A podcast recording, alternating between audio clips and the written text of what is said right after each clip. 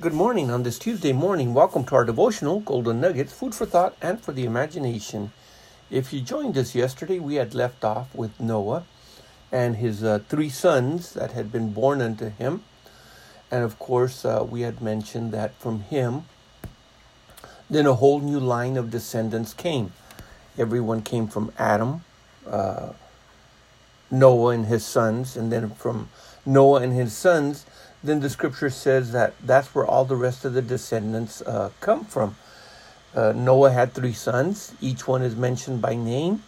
And the youngest being Japheth. We had made a correction that Ham was not the youngest son, but it was actually Ham's son, which would be a grandson, that was called the youngest son, uh, Canaan, that was cursed. Uh, so the scripture says in Genesis chapter ten, verse one, and he, there's an important uh, concept here that we have to uh, consider. And, and that is that these individuals are all mentioned by name uh, to specify, and then also what regions of the world they went to go and settle in and multiply.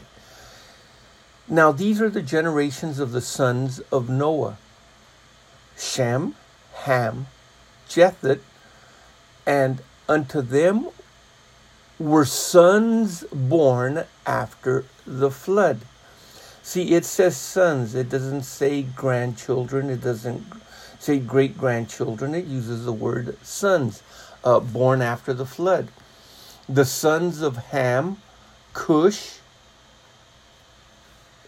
Mishre, Mishraim, and uh, uh, Phut, and Canaan. And Canaan begat Sidon, his firstborn, and Heth, and the Jezebites, and the Emorites, and the Jezreelites, and the Hivites, and the Arkites, and the Sinites. All the ites uh, can be uh, traced back, it says in verse number eighteen, and the Avarites, the Semrites, and the Hamatites, and afterwards were all the families of the Canaanites spread abroad. So now we see that the descendants of Ham's son, Canaan, wound up being the Canaanites, which dwell in the land of Canaan. It's from the descendants of Ham, his son, Canaan, from which uh, he was cursed, and from which all these individuals go wind up and live in a certain area. Now it says in Genesis ten nineteen, even though it gives a little bit of geography, it's it's being very specific because it's it's showing the area where uh, Abraham was going to be sent to, and this is the area where all these ites lived. And it says, and the border of the Canaanites was from Sidon, as thou comest to Gear, unto Gaza, as thou goest unto Sodom and Gomorrah, and Adam, and Seboim, even unto Lasha. These are the sons of Ham, after their families and their tongues and their countries and their nations. So here we find the introduction to where these people came from and where they were going. It says in verse thirty-two, these are the families of the sons of Noah after their generations, in their nations.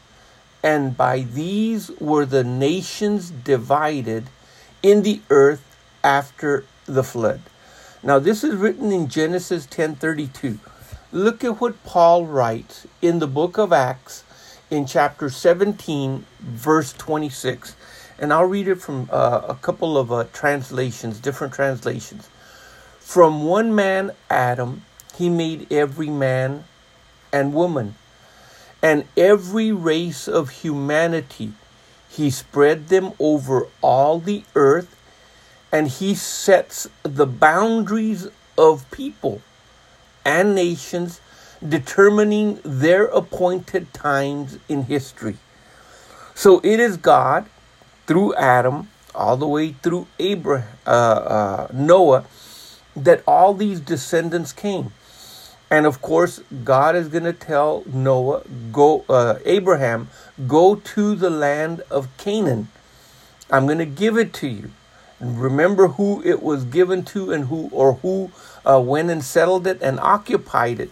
These are the descendants of Noah's son Ham, and they all wound up being what we know today, or in the Bible, as the Canaanites.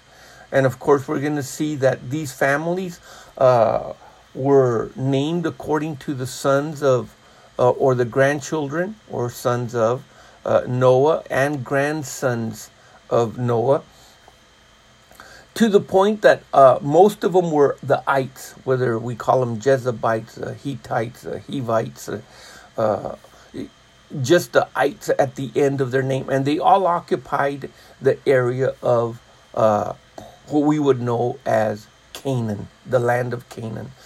Now, the scripture says that God is the one that actually is the one that divided what were going to be the borders of nations.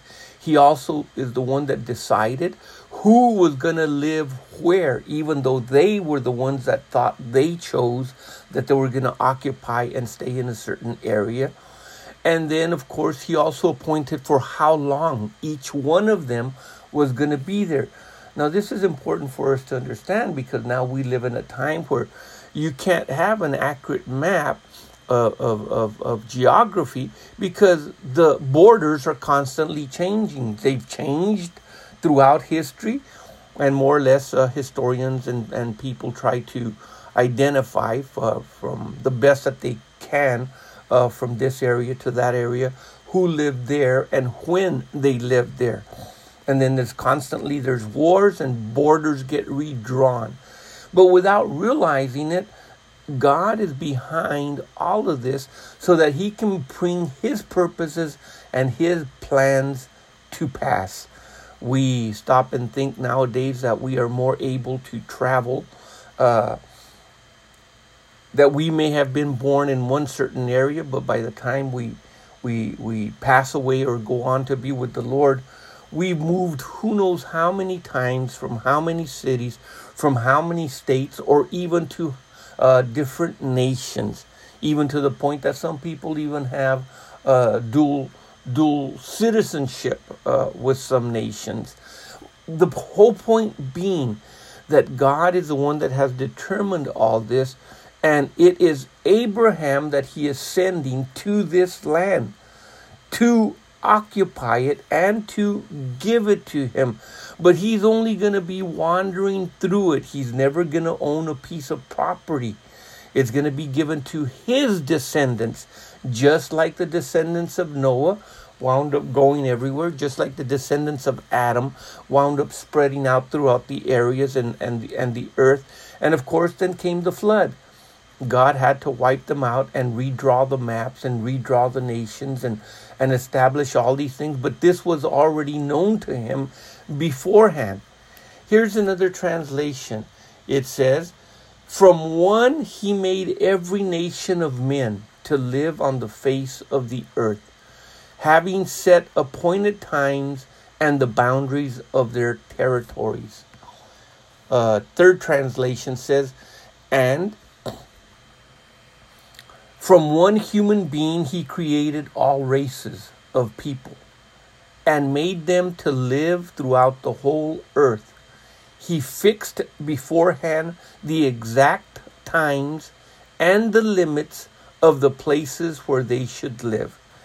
And of course, nowadays, there's a constant struggle that one nation says, wait a minute, you know, you're, you're part of us, or Or, or or or or your piece of land was part of us at one time, and, and they want to redraw lines and they want to redraw borders. When it comes to the nation of Israel, this is a big struggle today.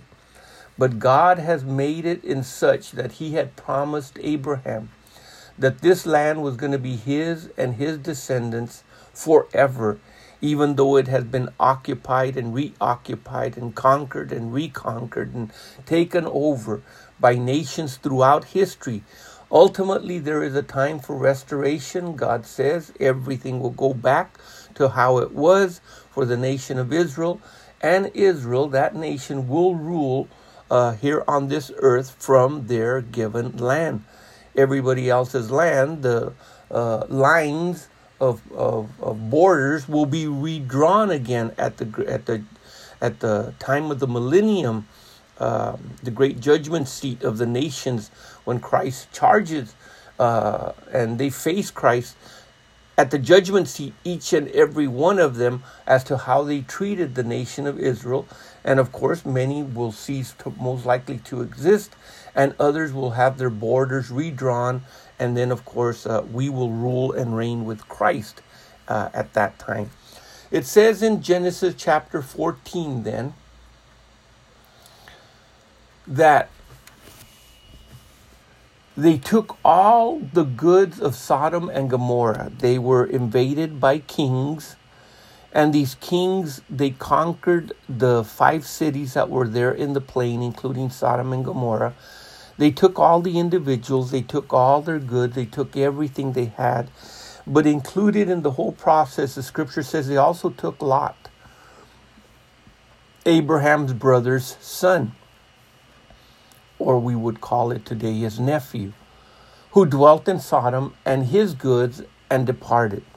Now we have to understand that when they took Lot, they also took Lot's wife, they look, they took Lot's sons, they took Lot's daughters, they took the the the, the husbands and the wives of those uh, uh, sons and daughters of Lot. Uh, so it was it it it it, it was. It was every individual that lived in those areas had been taken captive and their thing. So it had to have been quite a scaly little uh, war for them to have been defeated in such a manner and so quickly.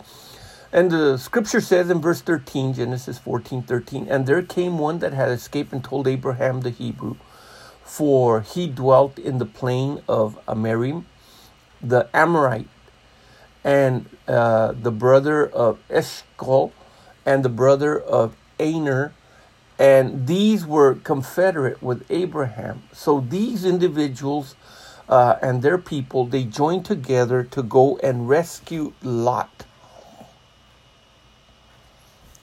You got to ask yourself, why? Why go rescue Lot? He wasn't supposed to have been with Abraham to begin with. Why go rescue the people of Sodom and Gomorrah?